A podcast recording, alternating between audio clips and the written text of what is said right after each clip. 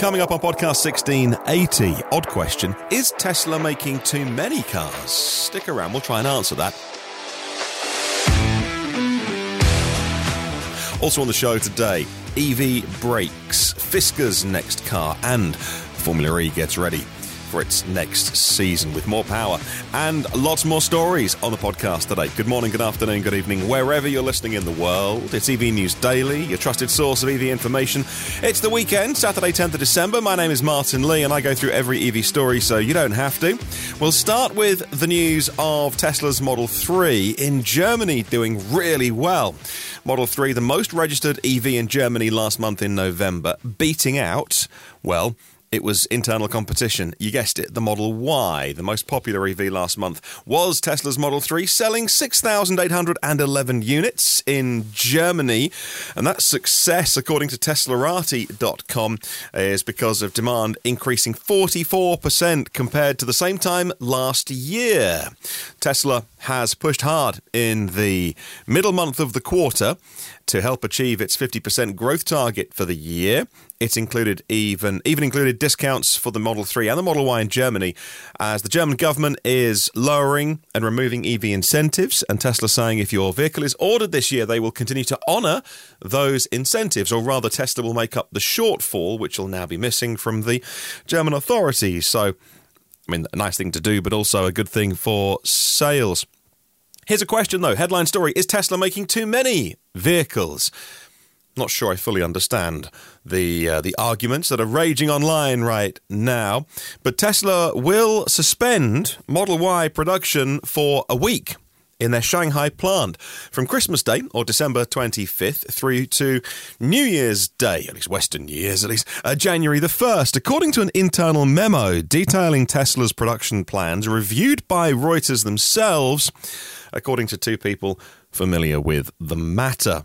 So, what's happening here? Well, sometimes when they shut down for a week or so, they will say that that's because they're doing upgrades to the various production lines. And that could be the same thing here, but they've recently upgraded their 3 and Y production lines. So, I mean, there's always more maintenance to do, always more upgrades to do, surely. But the suspension of assembly of Model Y at the end of the month is part of a plan to cut production uh, for about 30% in the month of December for the Model Y, at, just at Shanghai, just at the Shanghai factory. Tesla had kept the output of Model Y at a weekly rate of 13,000 vehicles in November, but that, because of not enough sales, at least domestically in China, caused an increase in inventory. Reporters and uh, talking to Reuters earlier this week, saying that Tesla planned to cut December output of Model Y at their Shanghai plant um, from 20% in November, 30% December. The Tesla representative had said the news, which was also reported by Bloomberg earlier this week, as false. But there were many parts to those stories in terms of, well, are you, are you shutting down? Are you doing maintenance? Are you shutting down because you can't sell the vehicles in China? Are you shutting down because you can't get parts? Uh, is it true that you are? Or, you know, they just called the whole story false. Well, often there's a middle ground in these stories, and often it is in the middle where things are, you know, normally settle out. So, but what do you think? I mean, I understand that the, the, the argument rages online because it's it gets into the financial side of uh, of Tesla. But I had a look online, and again, you know. We're now into the second week of December, and I can still get a brand new Tesla delivered this month, which is unheard of, and it has been that like that for a few weeks. The inventory pages of Tesla GB, because I wasn't looking at the European site, it's just Great Britain, Again, they're pretty packed full of inventory cars, and by that I mean new cars that have been built but haven't got an owner yet. So you could argue that yes, maybe Tesla is making too many vehicles. And I say too many, you know, in relation to what? What's the context?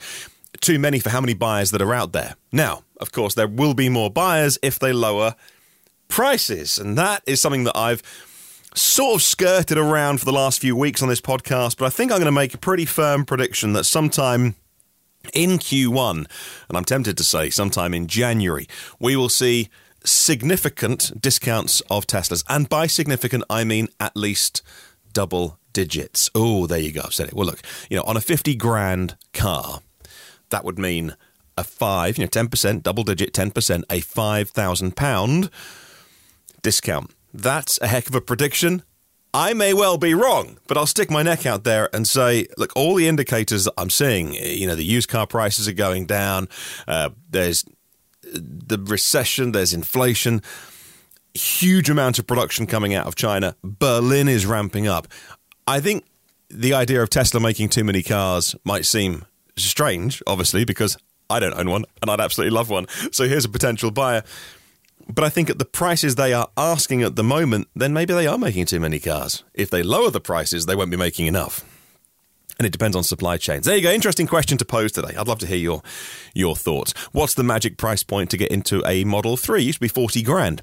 And even then I thought, whoa, blah, it's a bit of a stretch. You know, that price is severely escalated now. And, you know, it's over 50 grand to get into a Model Y. That's real, uh, for, for me, luxury, luxury territory. If you're spending that much money on a brand new car, you get an amazing vehicle for that rather than, you know, if you want the EV experience, the big screen and the amazing app and all the wonderful goodness that Tesla brings, then go for that. But, uh, you know, if you want some luxury in your vehicle, 50 grand goes a really long way. So, there you go. That's my prediction. We'll revisit that at the end of March, and you can go, ha ha, you were wrong, podcast boy. Okay, let's move on. And Continental's new green calipers for EV brakes are next in the news. As EVs become more popular, companies are looking for ways to get every last bit of efficiency and range out of the vehicles. And now we can have a look at how much efficiency is coming from the new Continental brakes. The calipers specifically.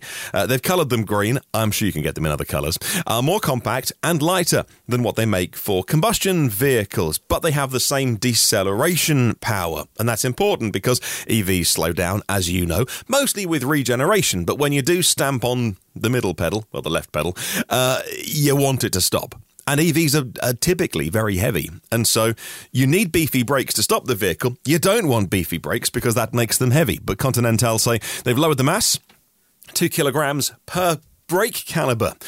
Uh, have been uh, taken out in terms of the uh, lower mass and uh, new reduced friction between the brake pads and the brake discs. They're smaller, they're thinner, they wear out more slowly, they are designed for electric vehicles. Just another way that the supply chain is kind of catching up in a way uh, with electric vehicles as EVs are still so new.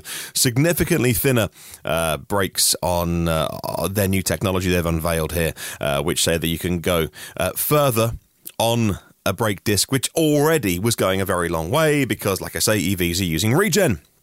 Fisker are next in the news, offering a new look at their upcoming vehicle, the Ronin, which claims it'll have the longest range of any production EV. Wow, big claim. A render of the four door convertible is on their website right now, according to Engadget.com. The image shows the Ronin from the front corner view with a light strip wrapping around the front and dihedral front doors. So, in other words, hinged at the front and they lift upwards and outwards. Uh, the Ronin has a 660 mile WLTP range, which when it goes on sale, they say will be the most. Uh, the production ready concept uh, will be shown off after summer next year. Production 2024, starting price 200 grand. So you're talking this level of vehicle, but it's okay. They are at the other end of the scale, making uh, the five seat Pear, P E A R, Pear vehicle, uh, which starts at twenty nine nine. That's dollars, so thirty thousand dollars before any incentives as well. Let's talk Formula E and the World Championship. Pre-season testing happens early next week with the arrival of the Gen 3 cars we now know a bit more about what the next era of Formula E will bring us. It's in Valencia uh, from the 13th to the 16th of December, the pre season test. They are definitely going to have to work through some gremlins because it's new technology. I'd be surprised if they all hit the track and everything works perfectly, whether that is battery or software and management and various things. Um, the first public running of the Gen 3 cars of Formula E. They are the fastest and most powerful uh, to date. New driver changes as well. The champion Stoffel Vandoorne he is ta- making his way uh, down from the front of the grid to the back of the grid. Why would you go to the back of the grid? Well, actually, the, the team at the back of the grid um, is uh, is doing rather interesting things and won't be at the back this year. Uh, but still, it's a big a big leap of faith for the defending champion, uh, going to DS Penske alongside Jean-Éric Vergne. Told you they're employing some really good people. Uh, there's a new team at Nissan powered Neom McLaren. So McLaren bought the Mercedes team because Mercedes left Formula E, and therefore there's no Mercedes powertrain for them to run, although it's the Mercedes team team wearing McLaren gear and running Nissan power. Uh, Nissan also taking full control of the EDAMS outfit, and it will be Nissan and Cupra getting together with ABT. Uh, so lots of things to talk about with Formula E next year. We hope that the cars are, uh, we know they'll be even more impressive. We hope they're reliable. Formula E, by the way, is uh, dropping uh, its weight dropped to just 850 kilograms and increasing the maximum power to 300 kilowatts uh, during the race. 350 kilowatts during qualifying and attack mode. Also, loads of regen. So, uh, 600 kilowatts of regen up from 250, so some serious stopping power. And 40% of the energy used in a race will be recuperated.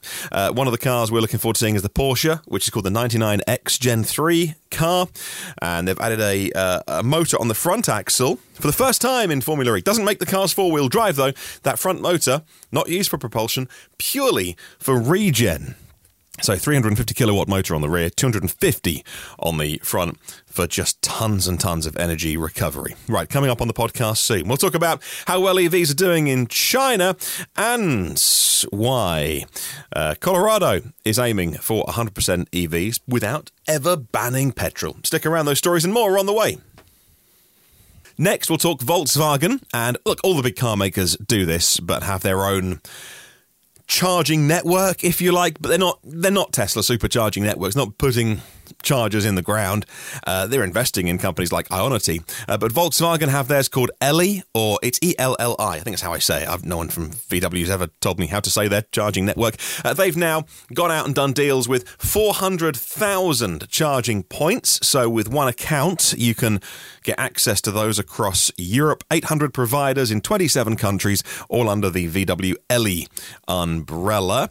And uh, just added Fastned, the Dutch fast charging specialist and Vattenfall as well, the Swedish company. They've entered into large numbers of alliances and partnerships, including Enel in Italy, Iberdrola in Spain, BP, Ionity, as I mentioned as well. Let's go to China next, where EVs are still doing so well. Sales of EVs reaching a new high, in fact, in November, according to estimates by the China Passenger Car Association. 732,000 EVs were sold last month in November over 50,000 more than the previous month in October. They don't distinguish between pure BEVs and plug in hybrids, but we know that BEVs are doing better than plug in hybrids in China. And the China Association of Automobile Manufacturers, different organization, do publish those statistics, and their total number is slightly different, which is 786, but still that's huge 786,000 EVs. And they do distinguish between uh, BEVs and plug in hybrids, and they say 615,000 BEVs and 170,000 plug in hybrids in the month of November in China. Mega. Now, workers at an EV battery plant in Ohio have just voted to unionize, according to the New York Times in an early test of Biden's promise that the move to EV will create high paying union jobs.